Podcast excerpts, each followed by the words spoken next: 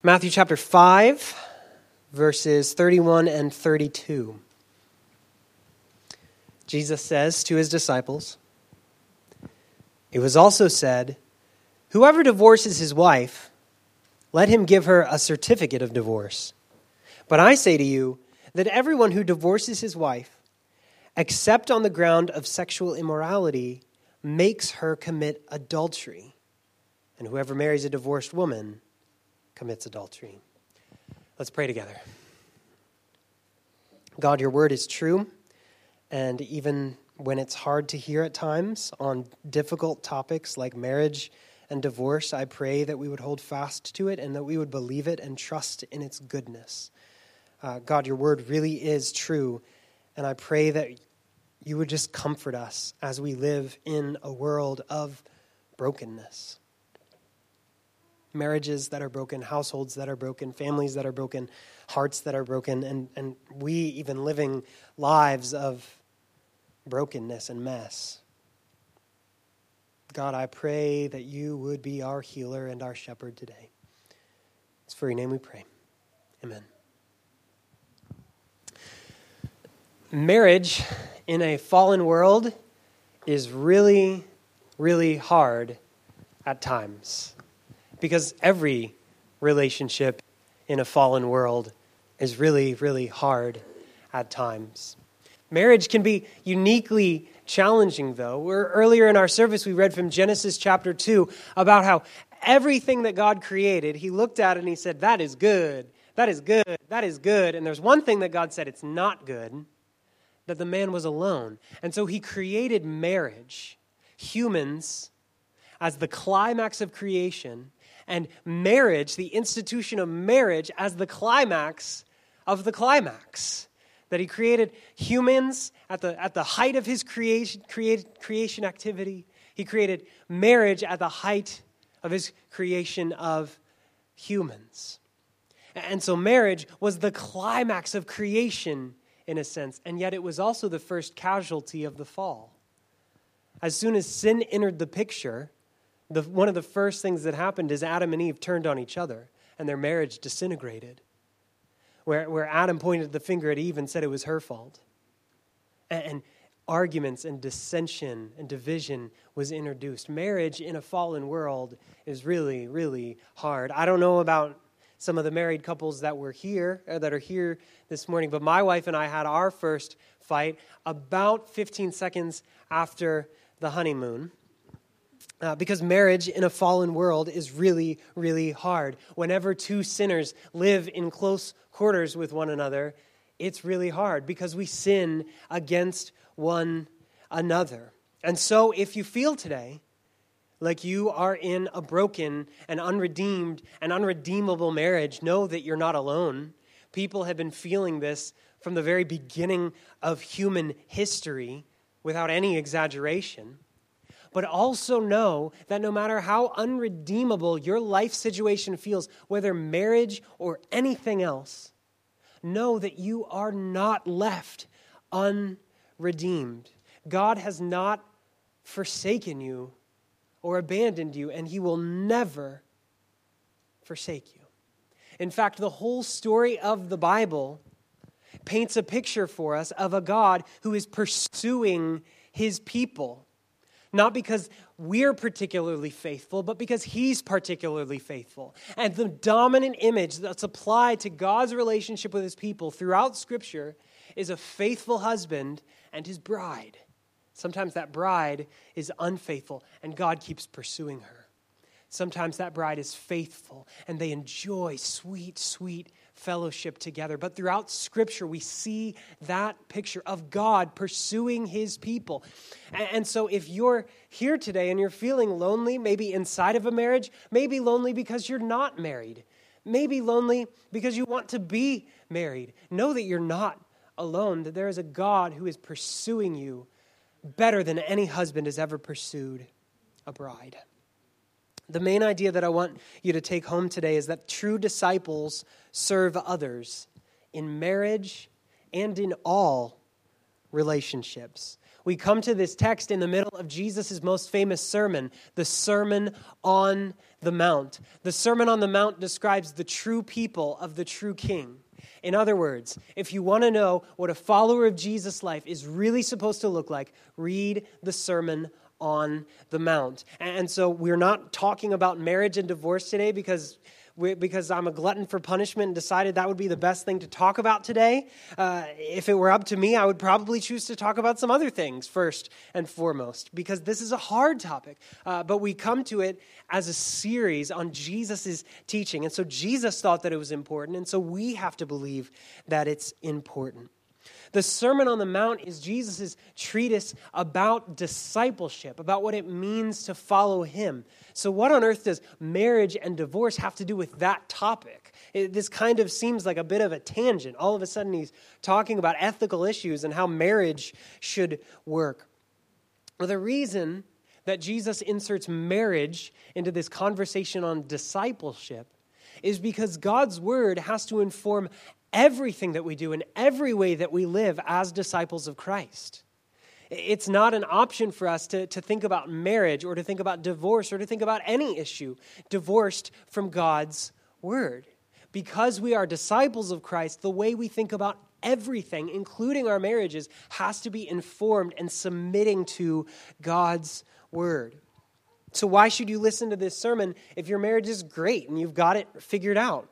Well, because God's word is going to reveal truths about marriage that will empower you and equip you to continue fighting the good fight, continue striving to improve your marriage. Why should you listen to this sermon if you're not married? Well, there's a couple reasons for that. Uh, first of all, marriage is a bit of a hot topic in our culture and in our city today. Marriage is a bit of a cultural battleground on the definition of marriage and on when a marriage can start and about when a marriage can or should end. We have to be equipped with the truths from God's word if we're going to stand firm in the midst of this cultural battleground. Maybe someday you hope to be married.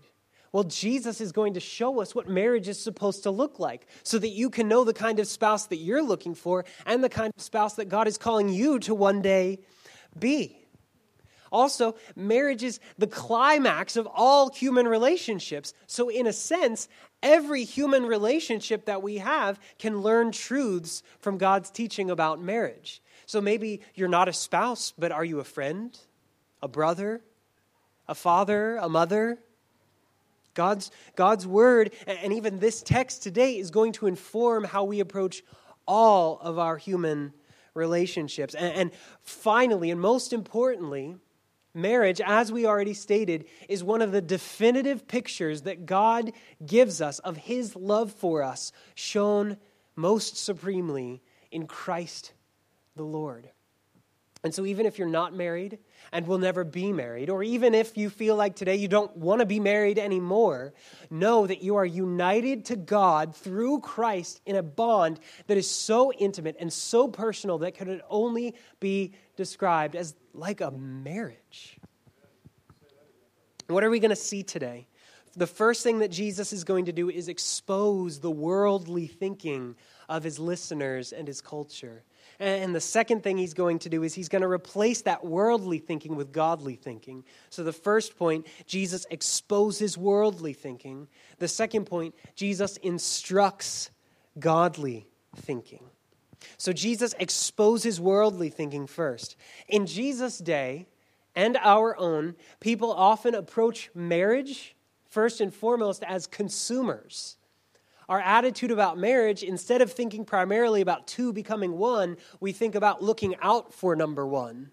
Instead of thinking about how we can serve one another, we think about me first and how my needs can be met. And friends, this is not God's design. So Jesus' teaching on, in verse 31 begins It was also said, Whoever divorces his wife, let him give her a certificate of divorce. Now, Jesus is quoting there from the Old Testament, from Deuteronomy 24. And it, just as a side note, before we jump into what that meant in its original context and what it meant to Jesus' audience and what it means to us, it's important to remember that throughout the Sermon on the Mount, Jesus continues to draw from the Old Testament. He's not contradicting the Old Testament, he's not replacing the Old Testament, he's not superseding the Old Testament. What he's actually doing is clarifying what the Old Testament has always meant against the abuses of his culture surrounding him. So he's not contradicting the Old Testament, he's exposing the abuses of the Old Testament. Because this passage in Deuteronomy 24 that Jesus is quoting from here was not meant to give people a license to divorce. It was actually all about restrictions on what divorce should look like. That's why Jesus said in Matthew 19 8, because of your hardness of heart, Moses allowed you to divorce your wives. It's not that Moses commanded you to divorce your wives under certain circumstances, it's that Moses allowed it. So these are limitations on divorce, not a license to divorce. And the reason for these limitations primarily was for the protection of women in the days of Moses and in the days of Jesus. Because in those days, for a woman to be divorced would have been absolutely catastrophic for her. She would be left without a way to make money because women were not able to work most jobs. And so, what would happen to a woman is she would be doomed to a life of extreme poverty or give herself in prostitution. And so Moses writes these laws about divorce to protect women, to defend women, because women are created in the image of God, and women have value and dignity that's often run roughshod over in our culture and in Jesus' culture. The Bible, in a very countercultural way for its own day and even in our day, upholds and defends the value of all people. And that's why, before we get anything into uh, divorce and marriage and anything, we need to talk about abuse within marriage because abuse is so heinous because it goes against the heart of passages like Deuteronomy 24. And so, friends, if you today are in an abusive marriage or an abusive relationship, get help today. Come and talk to me or anyone around you before you leave today. Even if you're not sure, like you don't know, like I don't know if this is abuse or not, then come talk to someone. Don't walk through that darkness alone. I can't imagine anything that would be more painful. So, this law in the Old Testament was not a license to divorce, it was written as limitations for divorce. But in Jesus' day, some people were misusing this passage of Scripture to justify divorce whenever they felt like it. So instead of submitting to God's word, they demanded that God's word bend to their preferences and their needs and their desires. This was a huge debate among Jewish teachers in Jesus' day there were two schools of thought about divorce. Some of them said that a man could cast his wife aside whenever he felt like it, as long as he had some kind of reason. Maybe even she just burned the dinner. That was literally written in rabbinic literature in Jesus' day that if a wife burned dinner, a man could send her away, could divorce her. And other people said, well, you know, you, you can divorce a woman as long as she's committed adultery, and then you can go and do whatever you want to do afterwards as long as you had that reason. So, this is a big debate in Jesus' day. Jesus is going to upset every side of that debate. But that's the heart of the Pharisees' question in Matthew 19 3, uh, which we read earlier. Is it lawful to divorce one's wife for any cause? So, they're saying, like, do I have like can I have like any reason or like does it have to be a specific reason to divorce my wife because she's getting on my nerves so I'm I'm going to send her away like what, how do I how do I make sure that all my T's are crossed. Again, these people were reading Deuteronomy 24 as a license to divorce and failing to see that it was made to be limitations on divorce. And why were they doing that? Because of their selfishness. In Jesus' day, marriage and, and the approach of these men to marriage was characterized by selfishness. And the same is often true in our own culture. We often operate in our marriages and in every relationship looking out for number one, thinking first and primarily about what would make us the most comfortable, about what would, make, what would set us off the best. Uh, but Jesus invites us to live for something better. Selfishness pervades marriage in our culture today. There is a famous ad campaign a few years ago. A divorce lawyer bought a big billboard over the city of Chicago, scantily clad woman on one side, jacked guy, massive abs on the other side, and in the middle, life is short, get a divorce. And the divorce lawyer's phone number. And just that sentiment, that's obviously an extreme example, but that's the sentiment that so many people use to approach marriage. We think about, well, life's short. Why should I be a prisoner in an unhappy marriage? The top reason stated for divorce today is lack of commitment. In other words, people are just coming out and saying it that the reason that they're divorcing is because they don't feel like being committed to this person anymore. They don't feel like being married to this person anymore. And so instead of fighting for a marriage that's bigger than us, we're just jettisoning our marriages, placing ourselves at the center and thinking things like, I shouldn't be a prisoner. I need to look out for myself. I'm not happy anymore, so I have to leave. This even impacts the way that we pursue marriage. We use words like soulmate because we're not really looking for someone that's going to make us better people, but often we're just looking for someone who's going to approve and accept us and never change or challenge us at all. We're looking for someone often in the pursuit of marriage who will just merely gratify our desires. Selfishness pervades marriage in our own day, and it pervades all of our other relationships as well. I read this fascinating article this week by a professor at Elon University and he, he applied the idea of selfishness and showed how in the last 50 years our culture has become increasingly selfish. He even applied it to his own field as a, as a professor at a liberal arts college. And he said 50 years ago, when somebody came into a liberal arts college, they said, Well, how can I make the world a better place? The primary question in the liberal arts was one of civility and cultivating justice. And now the primary question that he receives as a, as a professor is, Well, what can I do with this degree. We, we're selfish. We, we think about our own comfort above the welfare of others. How have you done that this week? Sought your own welfare above the welfare of your friends, your roommates, your coworkers, other people in your unit, other people on your block? How have you sought your comfort above the comfort of others. But Jesus gives us a better way. He calls us to live for something more. Jesus has exposed the worldly thinking, and now he's going to instruct godly thinking. He's going to encourage his disciples in the midst of a divorce happy world to think about others first. Throughout the New Testament, the Christian ethic is described as one of submission, submitting to one another. For example, in Ephesians chapter 5, the Apostle Paul details some specifics about various human relationships. Like, here's how you should operate within marriage, here's how you should operate within employment, here's how children should operate with their parents, here's how parents should treat their children. And before all of that, he kind of gives a heading. He summarizes how all Christian relationships should be, and he puts it like this submitting to one another out of reverence for Christ.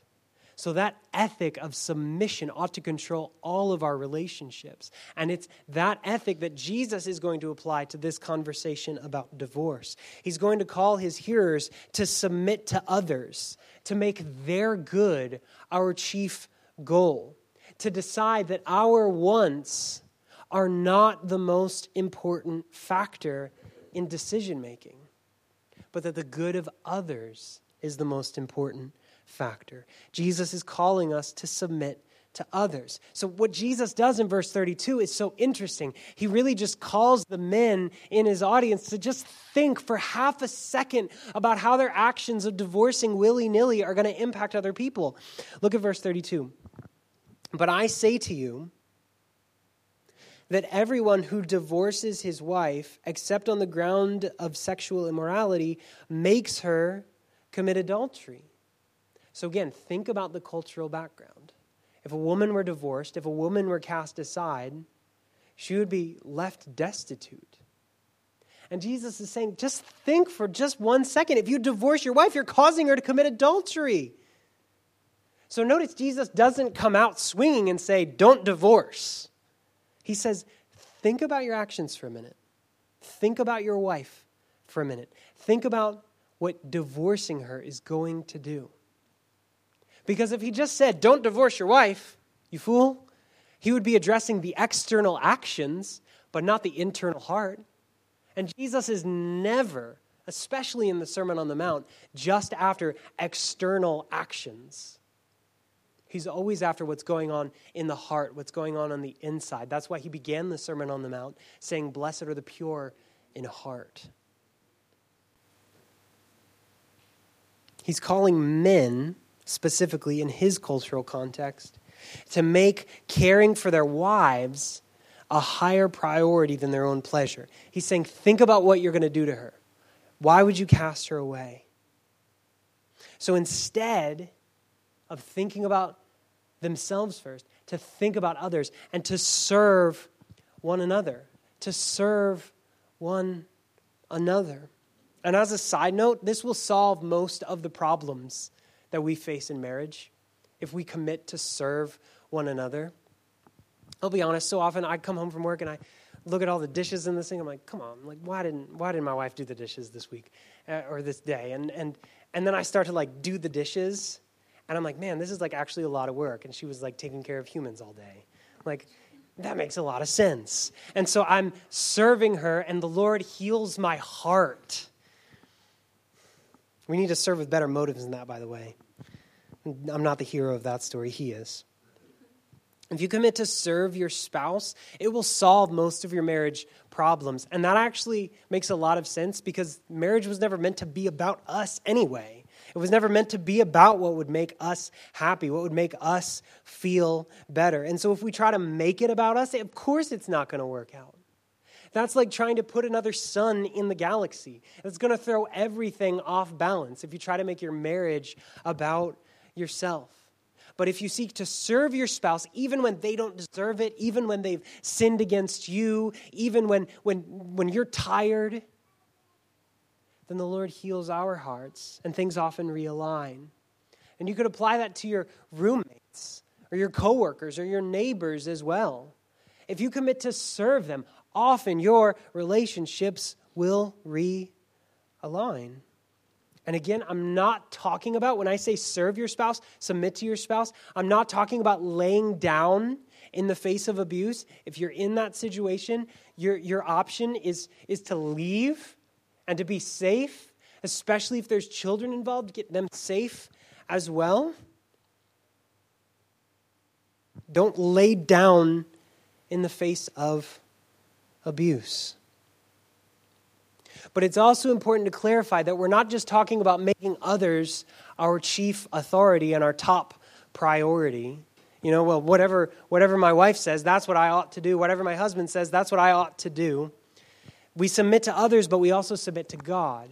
We make His word our chief authority. Verse 32 continues And whoever marries a divorced woman commits adultery. And so to come into someone else's marriage is a heinous crime, according to Jesus. Why is it so serious?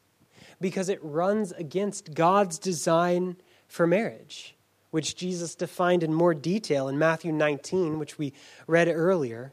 You know, if you have a Bible, turn a few pages over to Matthew 19. In Matthew 19, Jesus defines marriage in a series of four ones. Marriage could be defined as four ones. Let me give them to you now one man, one woman, one flesh, one lifetime. So look at Matthew 19, verse 4. He answered, Have you not read that he who created them from the beginning made them male and female? And said, Therefore, a man shall leave his father and his mother and hold fast to his wife. So, Jesus' definition of marriage begins with a reference to and a quote from the Old Testament, from Genesis chapter 2, before sin ever entered the picture. Marriage is not a cultural construct, it's a creation construct. It's something that God designed, it's not a new idea. So, marriage is one man and one woman. And when we say that, it excludes unfaithfulness. That's why a common phrase in marriage vows is forsaking all others. Because God's definition of marriage excludes unfaithfulness. A lot of people say today, I can't be happy in this prison of a marriage, so I'm just going to leave. Well, that's not true, friends. First of all, marriage wasn't made to make you happy. Marriage isn't about us. And second of all, we weren't made to know a spouse. So a spouse could never gratify you. A spouse could never make you happy. You weren't made to know a spouse. You were made to know God. And you cannot know God while rebelling against his design. So don't use the excuse of saying, I can't be happy in this prison of a marriage, or I can't be happy until I lose these loser roommates and get a better living situation. Start to say, I can't be happy until I know God. I can't be happy until I know God. And you cannot know God while rebelling against his design. This excludes unfaithfulness, it also excludes homosexuality in, marriage, people often say, I can't be happy unless I get out of this prison of a marriage. And often in our culture, people say, I can't be happy unless I'm free to live out my identity. And I don't want to diminish the intense struggle that goes on when someone has those feelings. But that's just not true that to say that I can't be happy if I can't live out my identity. Because just like you weren't made to know a spouse, you were made to know God. Your primary identity is whether or not you're in Christ. God gives us a new identity to be in Christ, to be set free from sin. So, our identity is not ultimately whether we're gay or straight or whether we're married or single. Our primary identity is to be in Christ. And so, if you're feeling broken today about your, your messed up marriage. You're broken today about your messed up self. Know there's healing available to you in Christ, and He invites you to come to Him, all who are weary and heavy laden.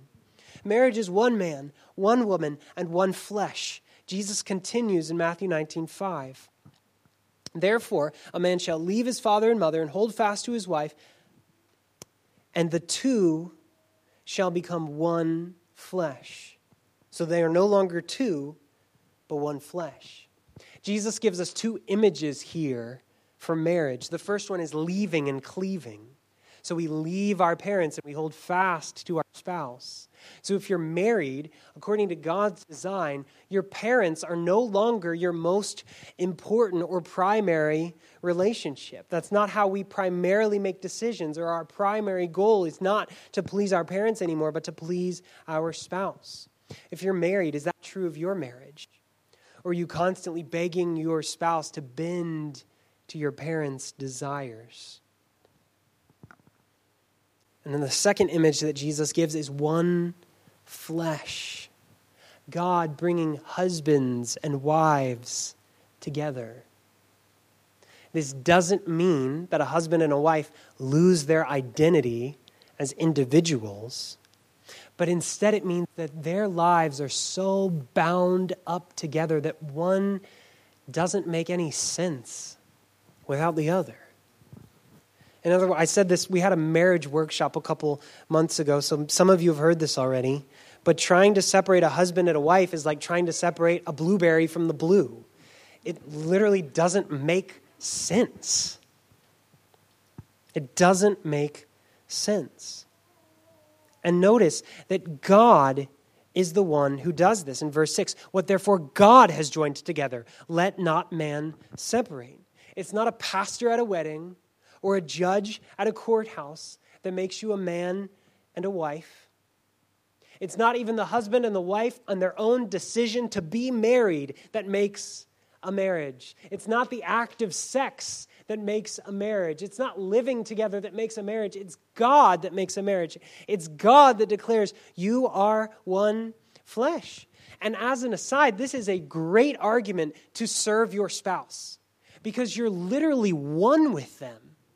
And the Apostle Paul makes the argument in 1 Corinthians 7 and Ephesians chapter 5 like, why wouldn't you serve your spouse? That's crazy because they're literally one with you. Marriage is one man, one woman, one flesh, and one lifetime. What therefore God has joined together, let not man separate. So we have this idea here that marriage is meant to last for a lifetime. That protects us in two ways. First of all, it protects us from idolizing marriage as if it's our primary reality or what we're going to live for forever. Marriage is just for a lifetime, it's not forever. In Matthew 22, Jesus said that in the new heavens and the new earth, where we will live forever with Him, we won't be married. So our marriage is, is limited. But on the other end of the spectrum, it keeps us from just jettisoning our marriage because this is for a lifetime, friends. However, some of you are seeing a problem in what I'm saying.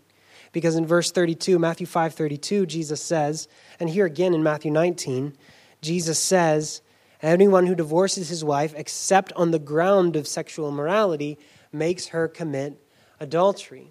So, according to Jesus, there's some circumstances in which divorce is permissible. Divorce is permissible in cases of adultery, like we see here in Matthew 5 and Matthew 19, and other places in Scripture as well. And divorce is also permissible in the event of a spouse abandoning another spouse. So if your spouse abandons you, Jesus doesn't say, like, okay, you're bound to that marriage forever. No, you're freed from that marriage. You can find that in 1 Corinthians 7, verse 15. And that includes abuse abuse is a grounds for divorce because you have to separate yourself from that situation to protect yourself and to protect anyone else involved. And if your spouse will not repent, then you're free to leave because they're abandoning you. They're refusing to do what it'll take for you to get back together, back in the same house. So, adultery and spousal desertion, including abuse, constitute, according to the New Testament, grounds for divorce. And in those circumstances, remarriage is also permitted after divorce. So, since the covenant of marriage has been nullified, remarriage is an option. And remarriage is also permitted after the death of a spouse. The Apostle Paul says that in Romans chapter 7, verse 2, 1 Corinthians 7, verse 39. And so, if you have any other questions about marriage and divorce and remarriage, uh, I'd love to talk to you about that afterwards. Uh, feel free to come and, and approach me with those questions. But it's also important to clarify that divorce is not permitted just because your spouse is unbelieving. Paul also addresses that in 1 Corinthians 7, and Peter addresses that in 1 Peter 3 1 and 2. Spouse, divorce is not acceptable just because your spouse is a non Christian. In fact, Jesus says that's a great opportunity to serve your spouse by continuing to witness to them as you serve them in everyday life. And it's also not permitted just because your spouse is sinful. Because if that were the case, then none of our marriages could stand a hope. We're all sinful. In the, case, in the, in the event, you ever seen like one of those things like break, in, break glass in case of an emergency? Break glass in case of an emergency. In the event that your spouse is sinful, break this glass. It's not an opportunity to leave, it's an opportunity to serve others as Christ has served you.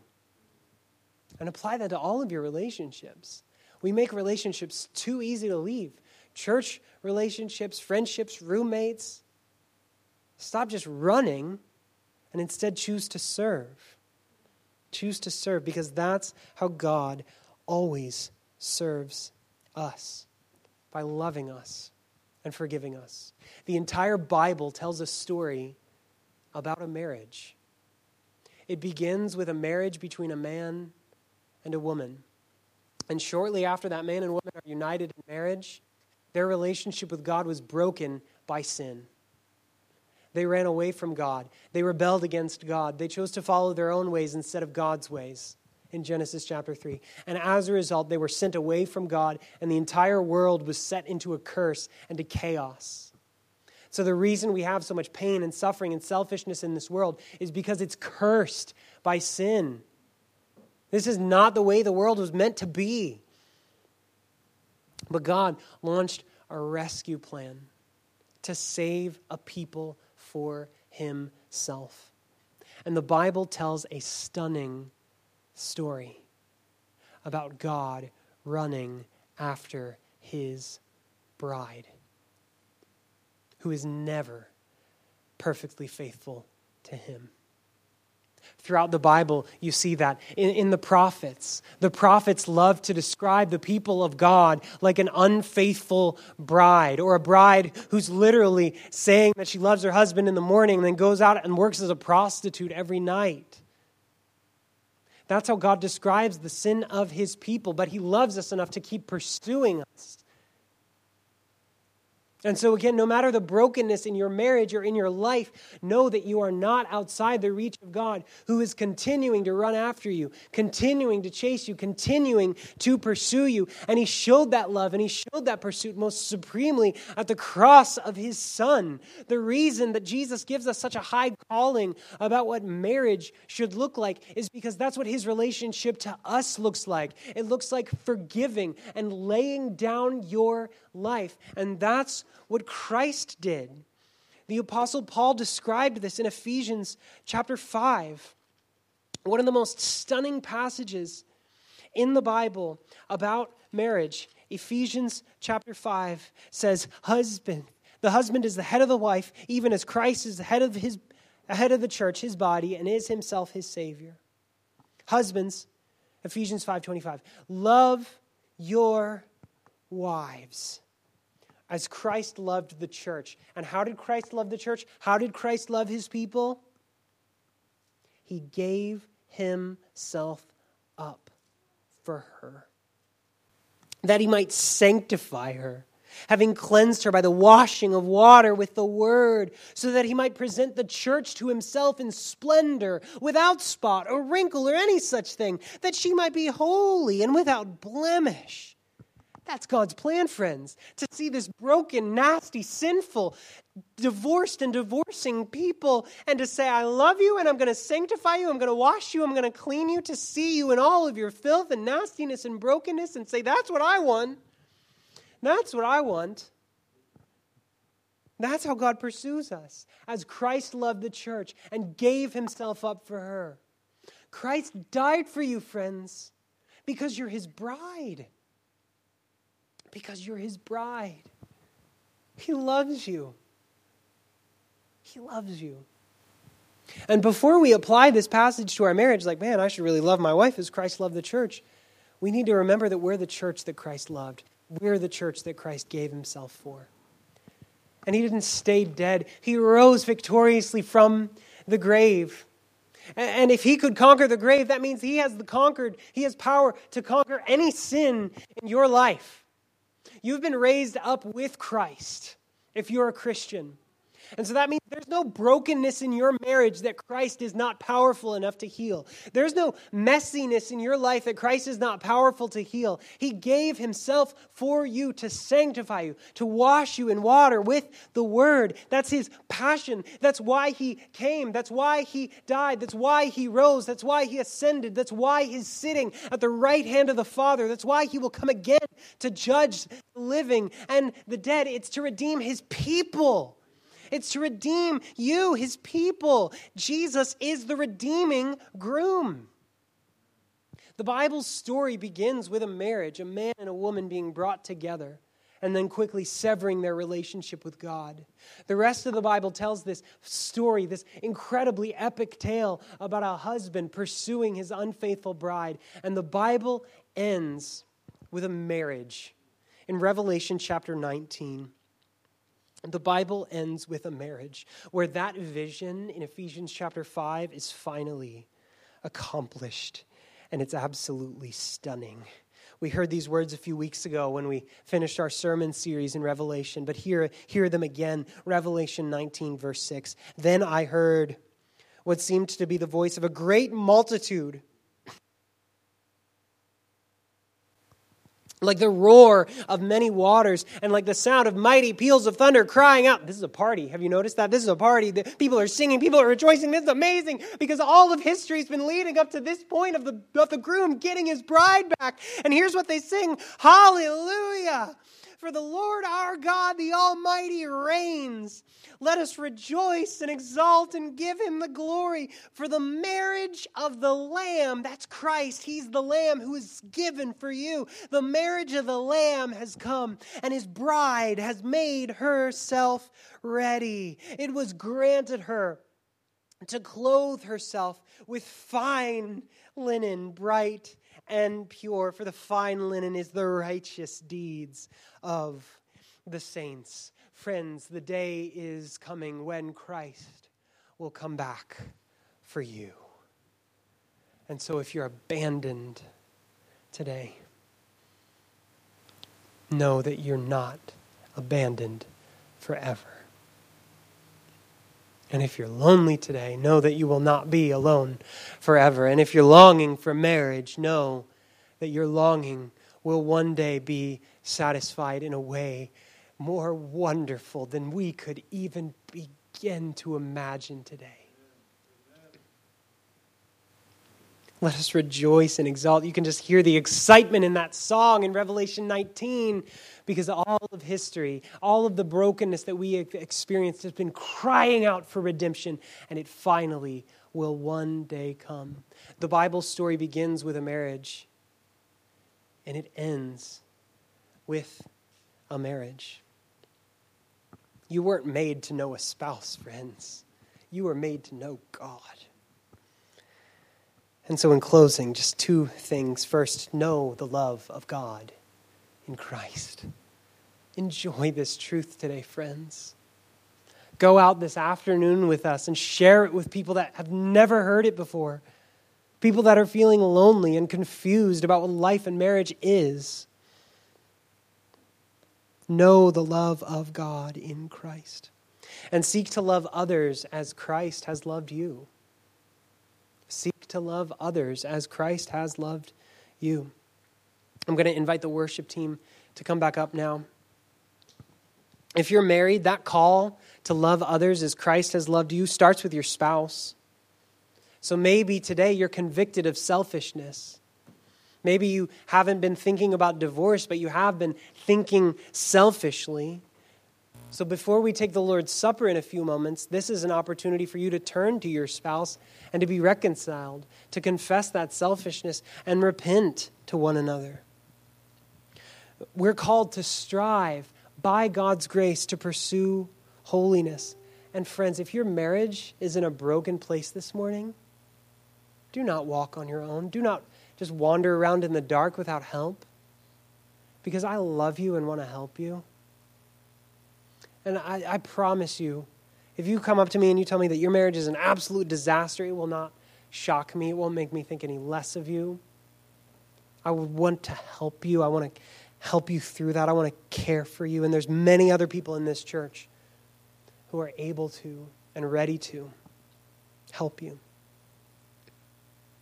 Seek to love others as Christ have loved you and know the love of God in Christ. You were not made to know a spouse, you were made to know God, who pursues his unfaithful bride through all of our sin and brokenness, and no matter the cost.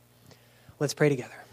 God, we thank you so much for your word and pray that it would bear fruit in our lives. God, I pray that you would heal marriages today that husbands and wives would repent of their selfishness and find life in your Son and in His Word.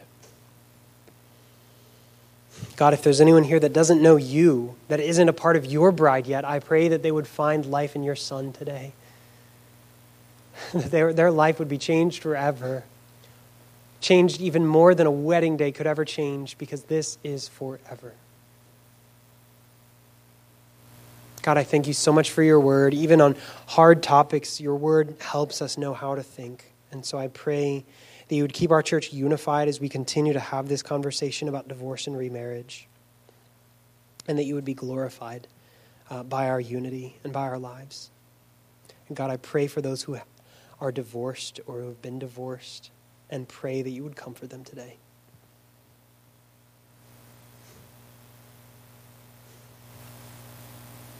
God, I just pray that you would comfort those who are weary and heavy laden. It's for your name we pray. Amen.